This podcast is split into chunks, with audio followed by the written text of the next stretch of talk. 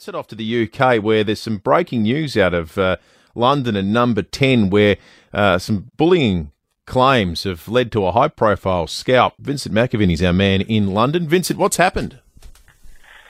Well, Gavin Williamson, who Rishi Sunak brought into government again uh, just two weeks ago as a minister, has had to resign after a raft of bullying claims.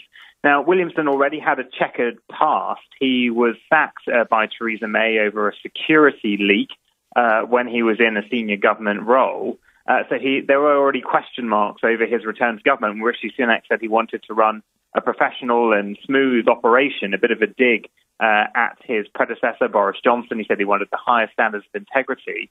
Uh, and then over recent days, uh, these allegations have started to mount. Gavin Williamson uh, texts were revealed that he had harassed essentially the uh, woman who is the chief whip about not getting to go to the Queen's funeral and used threatening language and bullying language towards her. He also reportedly told a civil servant when he was the defense secretary that they should slit their throat uh, and, uh, and bullied them in other ways as well. So there were allegations starting to come out, more allegations coming out about his time when he himself was chief whip and how he operated it. Uh, so he has now had to go, calling into question Rishi Sunak's judgment in bringing him in in the first place. I've become a bit addicted, Vincent, to watching. Uh, what's the what's the acronym you guys over there use for it? Possible po- po- Prime Minister questions. PMQs. PMQs. PMQs. And it's on Wednesdays, yeah. isn't it?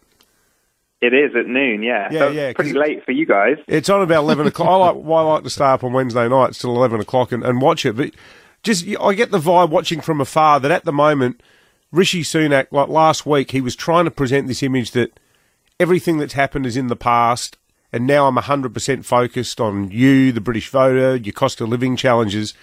But then stories like this and that other half what we talked about the other day is currently doing I'm a celebrity, get me out of here. You get you get the there's a bit of a last days of Rome vibe about the, the rest of the government, isn't there?